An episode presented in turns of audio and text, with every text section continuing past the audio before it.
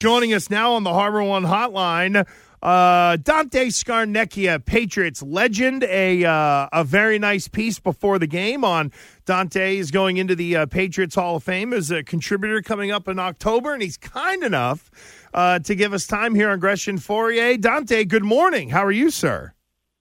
I'm doing fine. Thanks for taking my call, and it's good to be on this morning. You are always welcome, friend. You have the inside line, and I know you know that. Hey, I just want to, before we get into some of what happened last night, Dante, I have more of a curiosity question for you. Can you watch a football game like a normal person? Or is the Dante Scarnecchia coaching brain constantly working while you're just watching an idle preseason game like last night?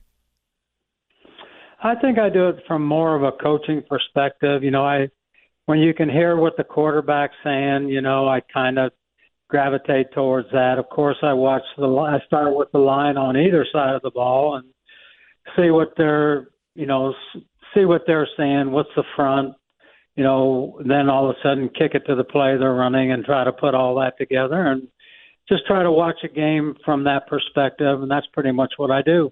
So, and when you guys would, uh, uh, you know, I guess uh, watch the film of a preseason game with the uh, with not like you know your your full, you know, core of offensive linemen, not your best offensive linemen, and things don't go too well. How challenging is it for you to grade backs, quarterbacks, and wide receivers if the line isn't quite holding up as much as they should?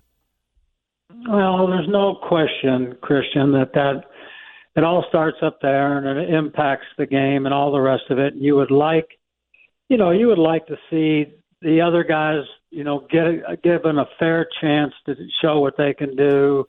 You know, the runners give them some enough holes to enter the line of scrimmage, give enough protection for the quarterback to step up there safely and throw the ball so you can evaluate him. All of it's tied together. There's no question about that. And um, but I do think this. I think that preseason is a preseason, and especially game one. And all those guys that played last night, and in particular the guys up front, they all were given an opportunity to show what they could do. And uh, I would I would probably guess that it wasn't all bad for some of them. It wasn't all bad probably for all of them. And as a coach, you take the you take a close look at them, see who has the traits that you covet that you're looking for, and can ultimately say you can ultimately so you can ultimately say, hey, this is a guy you know that I think he's going to be okay, and that's all you're doing. And all those guys that started last night were given a great opportunity, and some of them probably did better than others, and and it's just part of the process right now. Dante, uh, a guy like Connor McDermott, who saw extensive time at right tackle last year, played a lot of right tackle so far in camp, and then he's the starting left tackle in the preseason game. Uh, from an expectation from an O line coach standpoint, is that no big deal? Or is that kind of sending a guy in a little blind considering it's, well, it's game day. We're going to flip you to the other side? Yeah, I think probably, uh, Gresh, that the whole thing right there is uh, let's see if this guy can be relied upon to play left tackle. See see what he gives us as a swing tackle, you know, and and that's probably what the process was.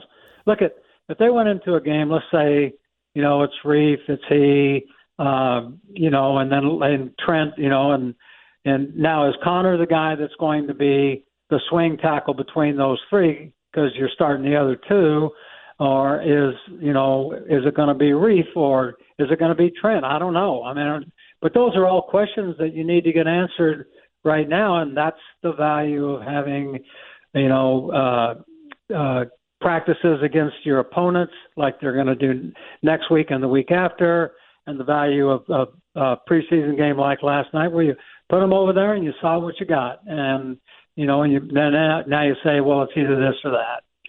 So we're talking to Dante Scarnecchia, and Dante. So as a tight end, right? You're uh, you're on the right side, you're on the left side, and I was one of those guys that it was on the right. When I was on the right side, I was always putting my right hand down.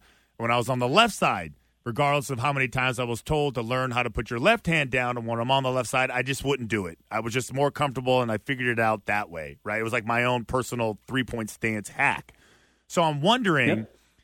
For, uh, so that's part of my position. But for linemen, how tough is it for, uh, you know, like a guy who is primarily like on a, a right side, whether it be a guard or a tackle, to to flip everything over in his head and go to the left side. How challenging is that for those guys to adapt to just going from the right to left? I think it is if it's cold turkey, but I think that if you have designs, uh, look at when you when you when you bring guys into your program, and especially like these young guys that they drafted out of college this year, you know, if you say to you say, well, that guy's only a left guard you're crazier than hell. You got to you got to work that guy on at both sides, and you've got to give him the opportunity to adjust and to be able to learn how to play in a left-handed stance. Where in college he might have only been a right guard, but you like as an example, a kid from UCLA, Mafi. You take that guy and you say, well, you're only going to play this side. Well, that that doesn't always float, and so because especially if he's the sixth or seventh lineman to the game he better have some positional flexibility or you're going to be in a big hurt. And that's up to the coach to to put him on either side at practice and and you know make him have to learn it that way. I understand what you're saying about the tight end part it. I think that's unimportant, but I think it is important to have your left hand down on the left and your right hand down on the right. Uh, and so you got to teach him and give him an opportunity to learn it. So if a guy is like, let's say, a, a college guy who is, uh, you know, you, you, look at his whole history as a college player, and he came in as a freshman and he played left guard, and then they moved him to right tackle. And then they said, oh, next thing you know, he's playing right guard. How important and desirable are those uh, assets as a coach when you're thinking about drafting a player? Because that work has already been done. I think it's a huge plus for the player. And, um, you know, that was we took Logan Mankins out of Fresno State where he had played left tackle. Well, the world knew that Logan was going to be a guard, okay? And that's where we drafted him for. But we always said, too, that he would be our disaster left tackle. We got into a game and we had multiple guys, multiple tackles hurt, and he was the next man standing. And we said he was going to be our left tackle. And that did come to fruition one time when we were playing Baltimore. We get, we had everybody hurt except for Marcus at right tackle, and we and Logan practiced that week at left tackle and started the game, played the whole game, and played lights out against one of the best players in the league, and Terrell Suggs. So, you know, that was a huge advantage we had with Logan was he was a left tackle at Fresno. So we weren't just going to put that aside. That all counts for something like I've always said, you know, whatever you've done counts for something. So there it was in Logan's case. Uh, the legend of the Patriots, Dante Scarnecchia, here with Gresh and Fauria, breaking everything down after preseason game number one. Dante, it's a bit of a two part question. I'm curious what your trained eyes saw out of Keion White last night. And you evaluate offensive linemen, so you know what a good defensive lineman looks like as well. What are some of the things that stand out to you about a defensive lineman that is technique sound, really knows what they're doing? Uh, Christian and I were talking about it earlier. It looked like there were a lot of good technique things out of Keion White last night. Curious for your thoughts, not only on him, but also just sort of what people could look for that you would look for in maybe a defensive tackle that is somebody to really be reckoned with. Yeah, that that guy, he's he's got special traits. You know, his size, his measurables are pretty extraordinary for the things he he can, you know, for, that he can do, and especially where they were lining him up in multiple areas. And if I'm not mistaken, he was lining up on the punt team last night. You know, 290 pounds running downfield covering punts. That's kind of extraordinary. And so it looks to me, you know, like they got a guy that is can be problematic. Is he an edge guy? Is he going to be one of those inside guys that you can't touch because he's so quick and you know and able to get off blocks so well? So I think you know you look at you know take him in the second round out of Georgia Tech, and you say, wow, man, this guy's he's pretty nice. He's a good player, and I hope it continues for him and for the team because that could be one of those uh, matchup nightmares. So I like it. I, I think you know I, I, those are the kind of guys you'd like to get out of the draft, and they certainly got one. So, so, did I hit both points, or did I need to? Well, yeah, one? no. I was just going to say, you know, what with, with, defensive, like the one thing that that seemed to really stand out to Christian and I was uh, the guy's hand placement seemed to be on point. Um, and just looking at it from the other side of, in in your opinion, what what makes a kind of devastating defensive linemen to have to try to stop on Sundays? Kind of where does it begin for those guys that have those high end level traits on the defensive side? I think it a lot of it has to do with how well they use their hands and and their upper body strength. You know, those guys that can stab you with their hands and push and pull and you know and get around you and are able to shed blocks as a result of it. Those guys are always tough to handle. It doesn't mean you're going to stunt them every down, but they they can play the technique, and then when given the opportunity, where you're going to get them up the field and cut them loose, and you know they they just become guys with those traits: height, weight, speed, quickness, explosion. You know they can be real nightmares, and uh, especially when singled up. Um, when they're doubled, that's one thing. When they're doubled in zone blocks, that's another thing. But you know, when you got them one on one, you know, th- then all of a sudden you feel like, oh man, this guy, but we we better make sure that this guy's going to be okay against that guy. And those are the guys that can they can wreck a game. Like, uh, all right, I'm not making, I'm not saying that Keion White is Aaron Donald, but Aaron Donald's a game wrecker if you're playing against him.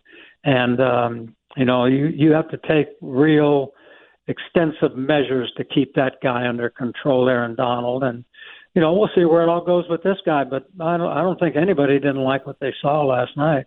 Yeah, I don't think they did. You're right about that. And I'm curious, just if you had, um, um, like two options, like which one would you prefer to block? Or actually, more important, I guess, which one is tougher to block uh, on the edge if you're a right tackle or left tackle? And you only had these two choices, Dante: speed or power not the two, not not power or anything like that, you know, morph together, but just a guy who is quick as hell off the edge or a guy who's real powerful. Yeah, I think those uh, the, the quick guys, explosive guys, are, you know, especially off the edge, Christian. You know, they're they can be a nightmare because, you know, everybody uh, considers edge speed as well, just run outside and up the field, but those guys that have the ability to start up the field and then suddenly change direction and get back underneath. Those guys are real problems and guys you have to spend a lot of time and work on. And if you recall, when we were preparing for guys like that, when we would, as an example, get ready for Indianapolis with Mathis and Sweeney or Feeney off at either edge, then that was a case where we couldn't replicate that edge speed other than to take guys in practice and move them, actually start them – on our side of the ball so that the tackles would get they would get on the tackle so fast because that was going to happen at Indianapolis with the crowd noise, us in silent count. They're just all of a sudden they're at the junction point in pass rush where you where it's too late to do anything about them. So we had to take great pains to practice for that type of edge speed. So I'm always going to defer to edge speed as the you know the harder of the two. This is another great conversation with Dante Scarnecchia. Uh, fascinating stuff as always. Thank you for the time. You're always generous to us with the time, and we're so geeked to be talking to you throughout the football season. I mean, for two football nerds, this is 15 minutes of bliss for us, Dante. Thank you for the time. Enjoy the weekend, and uh, we'll catch up with you next week. Thank you. Look forward to it, thanks for having me on.